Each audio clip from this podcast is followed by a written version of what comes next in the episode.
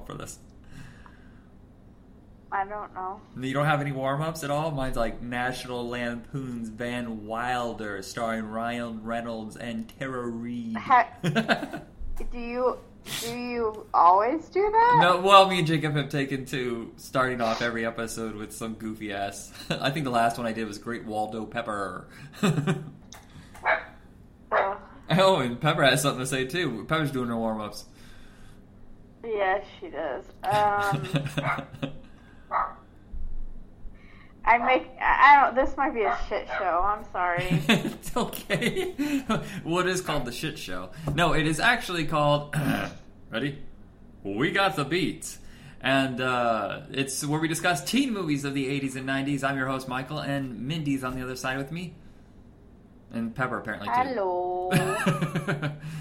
we'll we'll see if she makes any more appearances. yeah. You know what? We've never discussed this. We're in the entertainment world, sort of. Do you want to go by Mindy or do you go by Melinda? Oh, I don't really like it when people call me Melinda. It just feels too impersonal. Too. Uh, I don't know. I don't got- care for it. I got the exact opposite. When people call me Mike, I'm like, no, no, no, no, no, no, no, no, no. Complete that name. what are you doing? No, it's, it's me. yeah, I just heard slapping. Oh, I cracked my knuckles. Oh, whoa, you got some loud ass knuckles. Okay, let's see. There.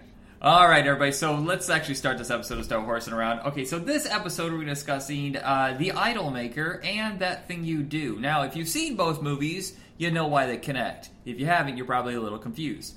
And this isn't what we scheduled. I can't remember what we scheduled. I think we were talking about Fast Times and Clueless. We're going to do that next. But um, I am deeply saddened by the loss of Adam Schlesinger and it got me listening to a lot of Fountains of Wayne, and I wanted to do that thing you do because that's what started his career. Basically, yes, he was on the Dana Carvey show first, but um, he was a music supervisor, I believe. But he got Grammy nominated, and because of the strength from selling that song, is how he was able to get Fountains of Wayne on a label. And you know, Wow. mo- most people know him for just Stacy's mom but that's Yeah. only like I would say top forty song.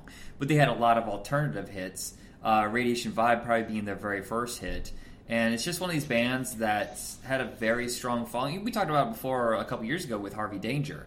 They didn't do albums that Oh, yeah. often, and they didn't have that much uh, in their catalog. But when they would come out with something, it was great because they took their time. hmm But yeah, so if it wasn't Yeah. for, oh, go ahead, sorry. I didn't. I just didn't realize that at all. I, I don't know that much about Fountains of Wayne, and I thought maybe it was just concurrent. You know. Yeah, well, he was in a band called Ivy, and that's how they kind of had some, you know, they had agents and managers and stuff like that. When they did the cattle call for the songs for that thing you do, that's when they uh, they, they were able to sell that song. And in fact, what was it called before that? Was it just called The Wonders? The movie? I believe it was called The Wonders, but then when the song was so insanely catchy, is when they changed the title. Uh, I'm not 100% sure about that. I uh, there's a lot of facts on IMDb, and I didn't. Re- surprisingly, did not read very many of them. and usually I do. Um, usually I read a ton, uh, but there's so many I didn't read very very much. of. Yeah, some some movies have page after page of details and facts, and it, sometimes it repeats itself and it gets annoying. I feel like someone should be aggregating the IMDb a little bit better. But um, I didn't know until two weeks ago that there was a director's cut of that thing you do, and so I had to. I guess I ponied up the cash, and you know what? It was worth it.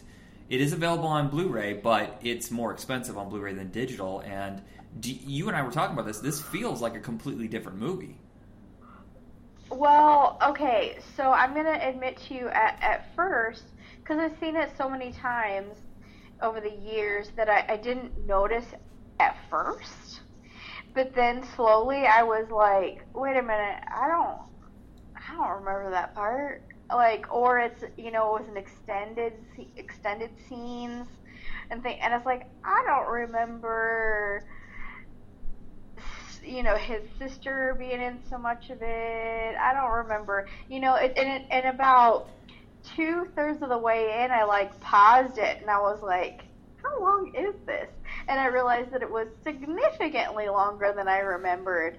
And then I was like, oh well no wonder this doesn't this doesn't seem so familiar because they definitely put a bunch back in but Yeah. to me it didn't i didn't necessarily feel like a whole different movie but it felt whole Right. Like, There's a lot of right. character pieces that it they felt skipped. complete Yes. Well, Yes. let's talk about the biggest change is that um, they add so much more of Charlize Theron because in the original version she's only in it for a few minutes, and this is like like 20 extra minutes of her story. there's so there's so much stuff about what is going on with her while he's on tour that it you know in in the movie you know he's this is one of her first movies right? Or one of her very early ones.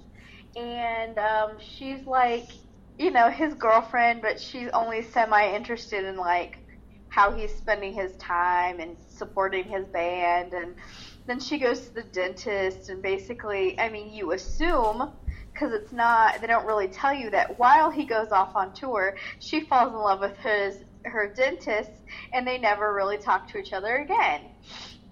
But in this the extended version you see so much more about what she's actually doing and and you see her relationship with the dentist which i think is kind of i mean it doesn't take away anything it's just sort of fun to see like what a lot more people are doing back home while they're touring Yeah, and I think that's most of what was excised out because so Yeah. so basically the first 45 minutes are severely truncated. It's almost as if the studio said, "Hey, uh, we like the movie, but we need to get to Tom Hanks first as soon as possible because he's a selling point."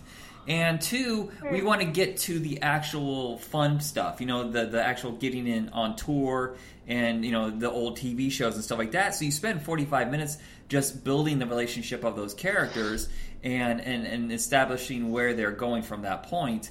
And then there's just bits Yeah. and pieces cut out in in the the other two thirds, especially the fact that.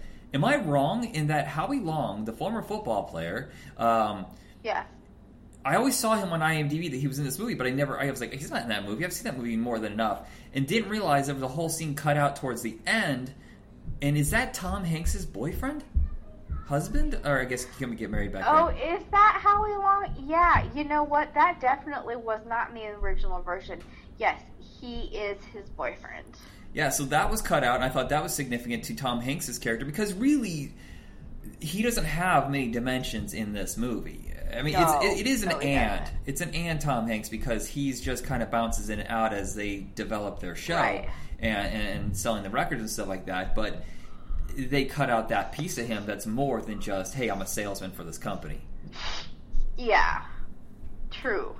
Uh, well, one of the things that I was fascinated by, which may or may not have been in the original version, but just I just didn't realize, is that Bryan Cranston was in this movie and he played like whatever the astronaut or whatever that was on. Um, oh, Neil Armstrong? Neil, Neil. Neil Armstrong when they went when they did their performance on the TV show. Uh huh. Oh, and they cut out the And he's monkey like, thing too. you know- Did you did you think that was the the talking monkey stuff? Oh, the monkey thing was funny too. But I just thought, oh, I, I certainly don't remember Bryan Cranston being in this movie. Did you remember that? No, I, I, I someone had Um, mentioned it in a podcast a couple years ago when they were talking about this movie, but I was like, Bryan Cranston, I don't remember him being in the movie. He must have been just bare minimum, like He's just Gus. He's Gus Grissom. I didn't think Oh, Gus he Grissom, was okay. Neil. Um, Yeah. the other thing they cut out is the other musicians that are on tour with them, because I forget they didn't have other songs, not really.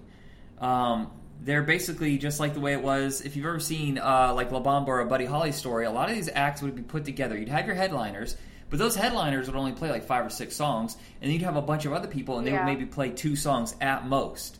So they're just performing that thing you do like a hundred times that summer. That's it. No other Yeah. And and um, so the focus on that, but they miss the whole thing where uh, Jimmy is attracted to a an older singer from a different band, and they spend a lot of time together, and that kind of causes a, a break in the relationship. I, I mean, it happens. It's just most of the things in this movie, it's it, they were just like extend extensions because like in the original version, he did kind of talk to her and all this stuff, but there was a little bit more scenes where you could see it happening, you know? And like when um I forget his he doesn't have a character name. That's the thing is um Ethan Embry's character when he kind of like you know falls in love with one of the like doo-wop girls and then the other group there's more scenes with them together right, yeah. so you can see it happening. You know it's just everything there's just a little bit more. Like um um what's his name? Sketch whatever his whatever is real uh, Guy Patterson like the main person. And I didn't I don't didn't remember that this was really Tom Everett Scott's first movie. It is? Wow, um, I didn't know um, that. I, I guess, yeah, bit. that. And um, like, there's just a, there's there's more with his family, you know, um, throughout the movie, even you know before they get popular, but through, throughout the whole thing, where they show his family like watching him on TV, and and there's family dinners, and you see like his sister, and then like the band member who uh, he replaced, you know, uh, that got hurt. He broke his arm and he replaced him. Um, it was what's his name? Um, Are we talking Giovanni Ribisi? Whatever. Yes, Giovanni Ribisi. He's like he gets a job gets a job at the store. He hangs out with his family. It's like it's just like a funny dynamic that they they completely swap spots. um, uh, by the way, you know, there's interesting. In in the hmm. director's cut, Ethan Embry's character does have a name. It's JB, but for some reason in the studio, uh, the theatrical cut, is he doesn't have a name. They just refer to him as the bass player, which is insulting to the character, I believe. Uh, yeah, I don't. I thought that it was BP and it was stood for bass player or something. Oh, I don't know. Maybe maybe you're right. Okay, but I just know that when I was reading the credits this time around, that the credits are different, and maybe it does say BP and it doesn't say JD. I I or JP. I mean, um, I don't know. I can't, I, I can't remember that. I just remember there was something weird about that. Uh-huh. It's like why does everyone have a name but him? Even uh, Giovanni Ribisi, who was only in like you know a couple scenes and was the guy who never got to be in the band. His name is Chad. you know, why do yeah. they all get names? Well, I um, the, one thing I do enjoy know, is that was I, I feel like they should have left in the scene though where he was having a relationship because that was kind of groundbreaking back then. It was controversial for someone to have an interracial relationship in 1960. Was it five? Is it 65, 66? He did have a relationship with her. It was just there was just only a little bit okay. like there was a lot less. Like in the in the you know original cut uh, at the theater, they were like flirting, and you know there's definitely stuff going on with them. But in this extended cut, like they you see them like you know like guy comes to his room and they're clearly you know sleeping together and all this stuff and um you know i don't i guess it's not that vital to the story and that's why they cut it but um yeah, everything was just like in this extended cut. There's just a little bit more of everything, like uh, Rita Wilson's character Marguerite. There's right. just like a lot more substance to her character in this version. Um, I would like to say too that I enjoy all the kind of like guest appearances kind of in this, like Peter Peter Scolari and, and Chris Isaak and um, Kevin Pollak uh. have some of the like most interesting little you know five minute bits like Clint Howard or the whole thing with Clint Howard uh, there's a whole entire extra scene with Clint Howard where, where he like calls him back and he offers them a job and all this stuff. Like essentially, essentially, doesn't Guy's whole life path change. Oh, it's directly. Yeah, that's a scene that they they almost have they have to leave that in. They, you can't erase that now because, as far as we know, it just fast forwards to he marries Liv Tyler's character, and uh, you know he becomes a teacher later. But they skip the fact that he clearly had some career in radio as like their jazz specialist. Right. But but at the end of this one when they tell everybody is like what happens, yes, he marries Faye, yes, they have kids, but he they live in in LA and he works for the radio. Like I'm pretty sure they fundamentally changed like the the outcome of his life in that in that end the end descriptor of what happens to them. I could be wrong, but if you put them side by side, I don't think that they're sa- they're the same. Yeah, if I remember correctly, it said it's did. It, well, no, I thought they kept the coda part where it was, uh, you know, they moved up to Washington State and he became a professor of music. Mm, maybe, but But I might be. Com- I felt I felt like I felt like there was more. Right. I don't know. I'll go look at And it. I also forgot that Ethan Embry's character never does come back, and there's no explanation for that too. He just never comes back. He go- he goes to the music park with his Mhm. friends, and then that's it. Well, he was supposed to join the Marines. Yeah, but not that soon. Well, I mean, he skipped out like two weeks early, yeah, and I think that he just he missed the implosion of the band. Yeah, I just So I don't uh, know. You're right. That was interesting because for some reason I thought he came back for the final show, not realizing that Wolfman, the studio guy, was the one who took over at the very end. Yeah. Um. So I don't know if you know this, but I did see this movie at the movie theater when it came out, like the first day. I do remember that actually. I don't know the first day, but I do Uh, remember you going to it and telling me how good it was. But I didn't go when it was in theaters. I, I- waited till video. I'm pretty sure I went like the day it opened because all of my friends were like super music people, like either in band or choir or whatever, and so they were all just super into it. So we all went, and it was so great. And you know what's interesting is yes, this is a fantastic soundtrack but I think they do a super excellent job of, um, you know, how you can lo- go from loving a song and it being so good and so catchy and so amazing, and how by the end of the summer you fucking never want to hear that song again. I had it stuck in my head for days. I was singing it for about three or four days after I watched this, and I was like, "Oh, th- oh my god!" See, that's the thing is, a lot of these movies when they write songs, they're not good. You, you, if you want us to believe that this song was a hit, you got to make it a good song. And it's a 50-50 shot with some of these movies. Is like, "Oh, how did this become a hit? This is fucking terrible." Yeah.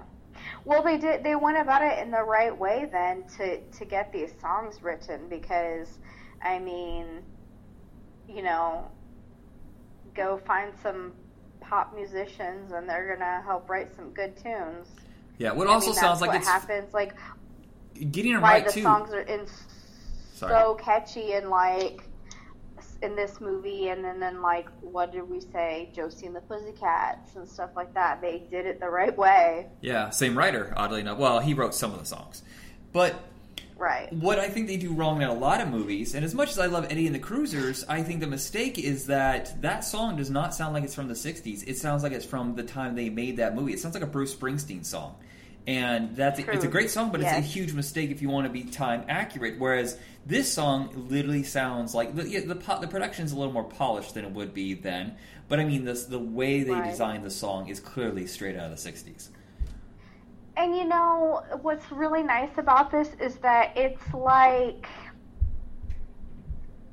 an ode to that time period and not a mockery of the time. Period. Yes, and that, that's a that's a thing that they do a lot. Um, there's a, a, movie called The Suburbans where uh, it has um, oh shit uh, uh, Jennifer Love Hewitt. Um, oh my god, what it, it, Will Ferrell and a couple other people I can't remember all of a sudden. but it was about a one-hit wonder band from 1982, and they tried to have a reunion in 1999. And the whole thing is like a mockumentary, and it, it's spoofing new wave. Whereas this is clearly a love letter, and Tom Yeah. Hanks must have had this on his mind for a while. And I'm guessing he probably saw a lot of bands that he liked as a kid that never had another follow up. I mean, we have that too. We- We have a lot of nostalgia for bands that had one hit in the 90s. And um, I don't look back on them mockingly. I know a lot of people do. Like, oh, these guys only could get one hit. I was like, that's more than what you had, douchebag. Jeez. Yeah. And the way this band fell apart was completely different, though, than a lot of the stories you hear. It's usually, you know, the drugs undid the band, or they just couldn't get a good follow up album, or you know, there's some bands who are very successful, but they only had one charting hit. Um, I mean, Devo only ever had one top 40. Grateful Dead is a one hit wonder in a way. But this is a band that fell apart before they could have another hit. Yeah. It, it always surprises me with uh, Jimmy that you know in the in the the follow up at the end is that he stayed with Playtone Records and that he had three hits or three gold records afterwards, and I'm like that's a shock because if you maybe that's part of the contract deal though because you remember he says you you broke your contract or whatever that's that's a bad thing. Maybe Jimmy was able to keep from Yeah. them being sued by continuing in his own direction, but staying with that contract. Maybe. I don't know. Yeah, it's just interesting, and We'll I never know. It, it's kind of. I would like to see a follow up, honestly. Like, uh, like a twenty five years later. Like, say they have a revival in the eighties. You know, they they get like the way the Monkees did, and they try to bring them back together and see where their relationships have been because that goes beyond where the movie was then. Um. Anyway, can we talk about the other movie now? Yeah, um, it's just sad that most of these actors didn't really have huge careers. I really thought Tom Everett, Tom Everett Scott was going to be huge, and it just didn't happen. No, but they're all inc- they're all incredibly likable. Yeah, they still- they all work still. You know. But why aren't they bigger? Why is Steve Zahn not a sensation? oh no. Yeah. Um, no, because he's, a genius. Yes, but they did get a boost from this movie. There's no way that Ethan Embry wouldn't have, would have got um, like Can't Hardly Wait, or uh, uh, Steve Zahn was in You've Got Mail two years later, and what Jonathan Schaech, what, Sage, I don't whatever the guy that was married to Gwyneth Paltrow for a little bit. Um, no, not Gwyneth Paltrow, Christina Applegate. No. Yes. Uh, he just did a lot of like pot boiler thrillers for a while and then disappeared. Um, but Tom Everett Scott's the one that I really thought was going to be the next Tom, Tom Hanks, and, and he was basically the Tom Hanks's like vision of him as a young man. I just I really thought that it would have gone well for him, but no. American Werewolf in Paris and Dead Man on Campus didn't do anything for him. Oh, nuts. okay, so per her request, we're moving on to our second film, The Idolmaker. Um, it was a hit at the time, but it has been completely forgotten. I discovered it years ago when I found it at a Hollywood Video closing sale. I got it for a buck. And I was like, yeah, I'll see if this is any good. And I was actually truly amazed. It's not the same vibe as that thing you do because it is more focused on Ray Sharkey's character, who is the idol maker, but it has a similar concept in that it's trying to develop teen idols.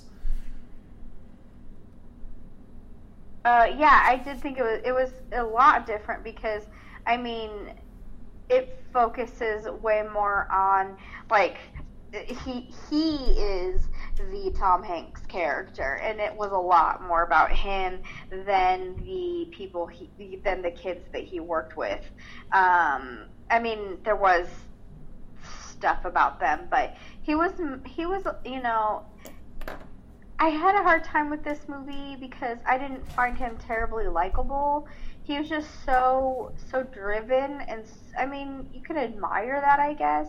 That he was so driven and so focused that he was kind of not the nicest person. No, but he reminded me as if you combined Jimmy with Tom Hanks's character, and Yeah, that Because- that would make sense.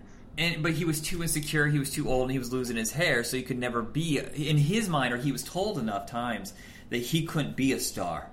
So and he also Yeah. just doesn't have the voice. There, there's a thing at the end where he does finally perform. Not to ruin it for you, but it's still a really good movie. You should see anyway.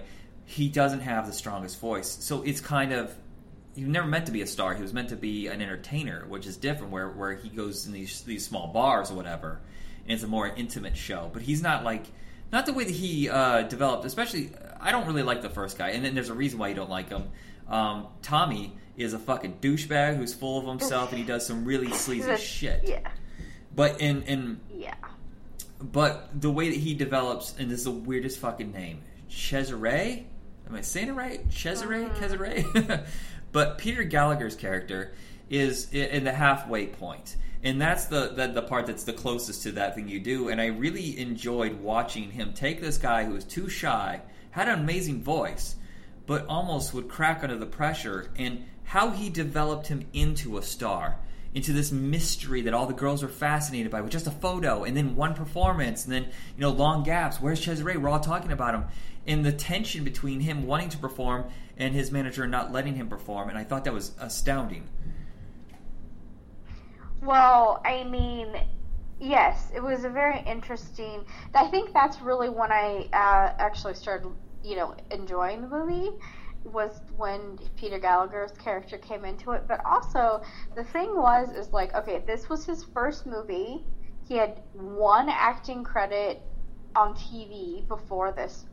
He was 18 years old, and strangely looks exactly the same as he does now yeah it's disturbing right Um, disturbing.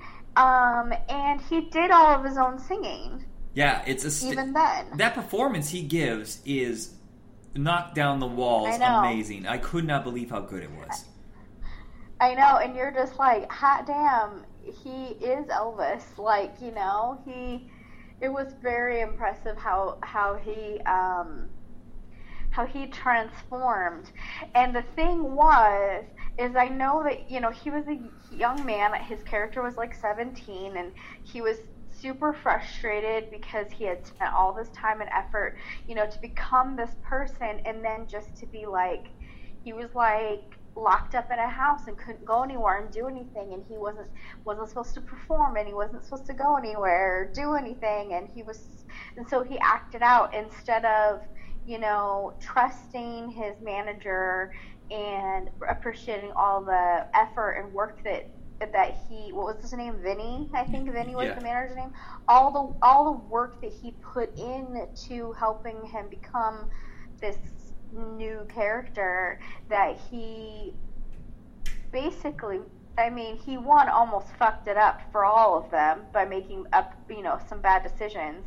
And two and then was still dis, you know disrespectful to him and impatient. And then you know blew up in his face Yeah, and it's almost like it needed to happen though. Cesare was too young, Yeah. had too much power, uh, in a way, power. Um, to try to contain that so young without having the experience, and, and the fact that you're right, he put all that work into it, and now it's just going to waste. And I'm on Yeah. his side. I think this carefully planned, calculated way of making a teen idol only goes so far. The way that he was doing it was insane. I mean, he it was months, and they were just like I rehearsing mean- and practicing over. And you could see even his his uh, his best friend Joey Pants's character um, was like, "You got to let the kid loose. You got to do something more than Mm-hmm. This," you know. I think that there, yeah, it was like it was smart what he was doing, but at the same time, he was just such a control freak, and it was too much for everyone. I mean, he almost pushed away his best friend, who was yeah Joey Pants, which was nice to see him young, not snarky, have a full head of hair, and do something different. Um, and you know his potential love interest, which he basically did lose. He lost a lot because he was such a control freak and um, you know wouldn't wouldn't let anybody in and wouldn't let anybody have any say in anything. So he he kind of destroyed his own potential. Yeah, I was. I, I wonder if this movie would have benefited from one of those final, you know, follow up coda things, where you knew what happened to Cesare later or Tommy, and um, you basically only see what happens to Vinny is that he finally, you know, lets go and uh, becomes a performer. He doesn't. He's not looking for the money and the stardom. And I'm just curious what happened to Cesare. In my head, that he just went on to become a really great teen idol, whereas Tommy just ended up becoming like a fucking bum who had that one moment in time. You know, he's more like the kind of you remember, I, I mean, like back in the day, like in Vegas, whatever, where the mob owned Vegas, whatever. They would just own him as a musician. It's like you come perform at us at a casino or whatever, we'll pay you, but you know you just gotta stay. Here, you can't go perform. You don't have any hit albums, that kind of thing. I imagine that he destructed, you know, Young because Yeah. of his poor decisions. Oh, the, the scene when he's molesting the girl in the car, and I'm like, man, the, I know, that kind of world so where, where awful. where if the mob found out about that, they gave him cement shoes later.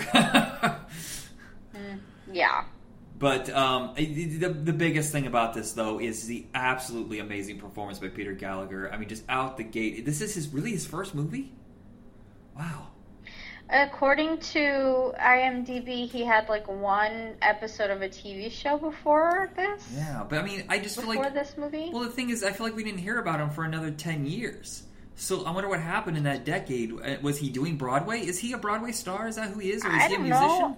Yeah, I, he has a lot of Broadway credits, but I can't speak to any of this because this movie came out the year I was born. Yeah, no, no, no. I meant after that, like I through don't the know. '80s. Like, I'm just curious.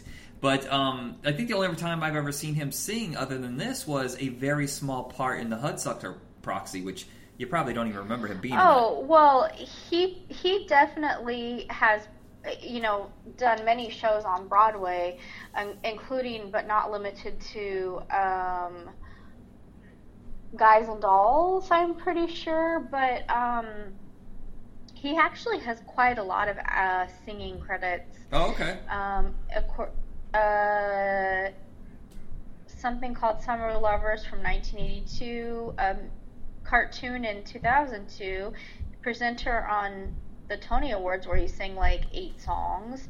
Um, have you seen this new show uh, with with Jane Levy, the Zoe's Extraordinary Playlist? I've heard of it. Is he on that?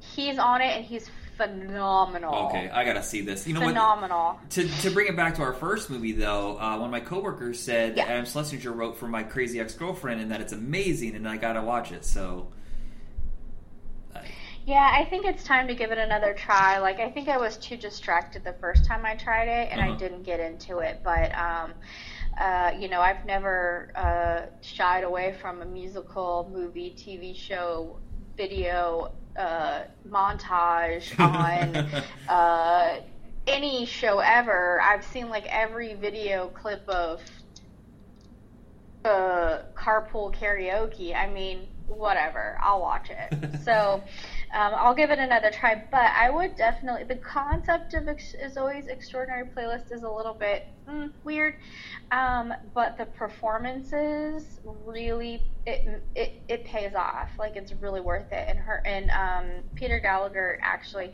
and Mary Steenburgen play her parents. Really? And they're just amazing. Does Yes, she sing? Amazing. So. Yeah. I didn't know Mary Steenburgen could sing. Wow. Haven't you haven't you ever seen um The Last Man on Earth? No. I've seen the first oh my episode. god! No, I so she, so she's so she was on that show and like okay, so her character was drunk half the time, but that's neither here nor there. The other half of the time she would play the accordion and sing through the whole entire series. So yeah, I've heard her sing a bunch actually. Okay, She's that's also cool. a songwriter. Really? She was nominated for uh, an Oscar uh, uh, Oscar this last year for a song that she wrote. Oh, okay. Um, So yeah, there's so- a lot more to people than you think. No kidding. Uh, There's there's a bad side to Ray Sharkey. I won't go into it, but look him up on Wikipedia. This was the peak of his career. Sadly, he started and stopped pretty quickly because He died really young. That I noticed. yeah, he uh, horrible drug addict, very uh, difficult to work with. Um, he had a career revival when he was in the first season of Wiseguy, which I believe he won an Emmy for. And then he started getting more work after that, but he got infected with HIV, knew it, denied it, and continued to sleep with people and infected them. So he he can just burn in hell for all I'm concerned. That's that's disappointing life choices, man. Yeah. That's sad. Yeah. But um, the both movies, uh, well, no, no. Like I said, it's expensive to find the director's cut of you that thing you do, but I think it's worth getting. And Idolmaker was on YouTube for free, but it was real. We had to crank it up. Uh, so there's a Shout Factory Blu-ray. I- If you really otherwise, like it. the the sound wasn't great, but the video quality was pretty good. Yeah, that's weird, right? I don't know what that was about. Yeah, I don't know. All right, so that is it for this episode. The next one will be Fast Times at Ridgemont High and Clueless. And thank you very much for listening to this episode. We are under the Video Night banner. And Mindy, thank you very much for this episode. Oh, I just want. Can I say one more thing? Yeah, go ahead. You're good. Is that I wanted to say that they are doing um, there is a special tomorrow that they're like a tribute that they're doing tomorrow. The cast of that thing you do is doing a tribute to Adam. I'm trying to find the details. They will be re- reuniting tomorrow to do a live viewing party of the movie. Um, so I don't know exactly where that's going to be located, but I mean, if you got any brains in your head, you can Google it. okay. well, the dumb people just turned it off. All right. Come on, fools! I'm sure they're going to record it and you can watch it later. yeah. Well, is there anything anymore that's recorded that is lost to time? It's not like the way it was when we were kids. Because back then, yeah, you know, not really. Holy crap, I forgot to plug the computer in. About to lose the episode. Shit. Okay, plug back in. Saved! Oh, fuck. I almost lost an entire episode. Oh, my God. Woo! Hmm. What just happened? I didn't plug the computer in when I when I set this all up, and I forgot everything's plugged into the computer. You know, the microphone, the, the speaker, the recording, and everything. And uh, it just told me the Uh-huh. battery is about to die, and that gives me with this old ass computer like a minute. So I plugged it in because if it shuts down, it doesn't save Oh. anything. So we're good, kids. We're Oh, good. shitters. Okay, good. Well, that I guess we had a very exciting ending right then. We did because it was depressing before that. All right, everybody, uh, have a good night, and Mindy, thank you again. Okay, bye. we have no slogans for this show. We got to come up with something funny.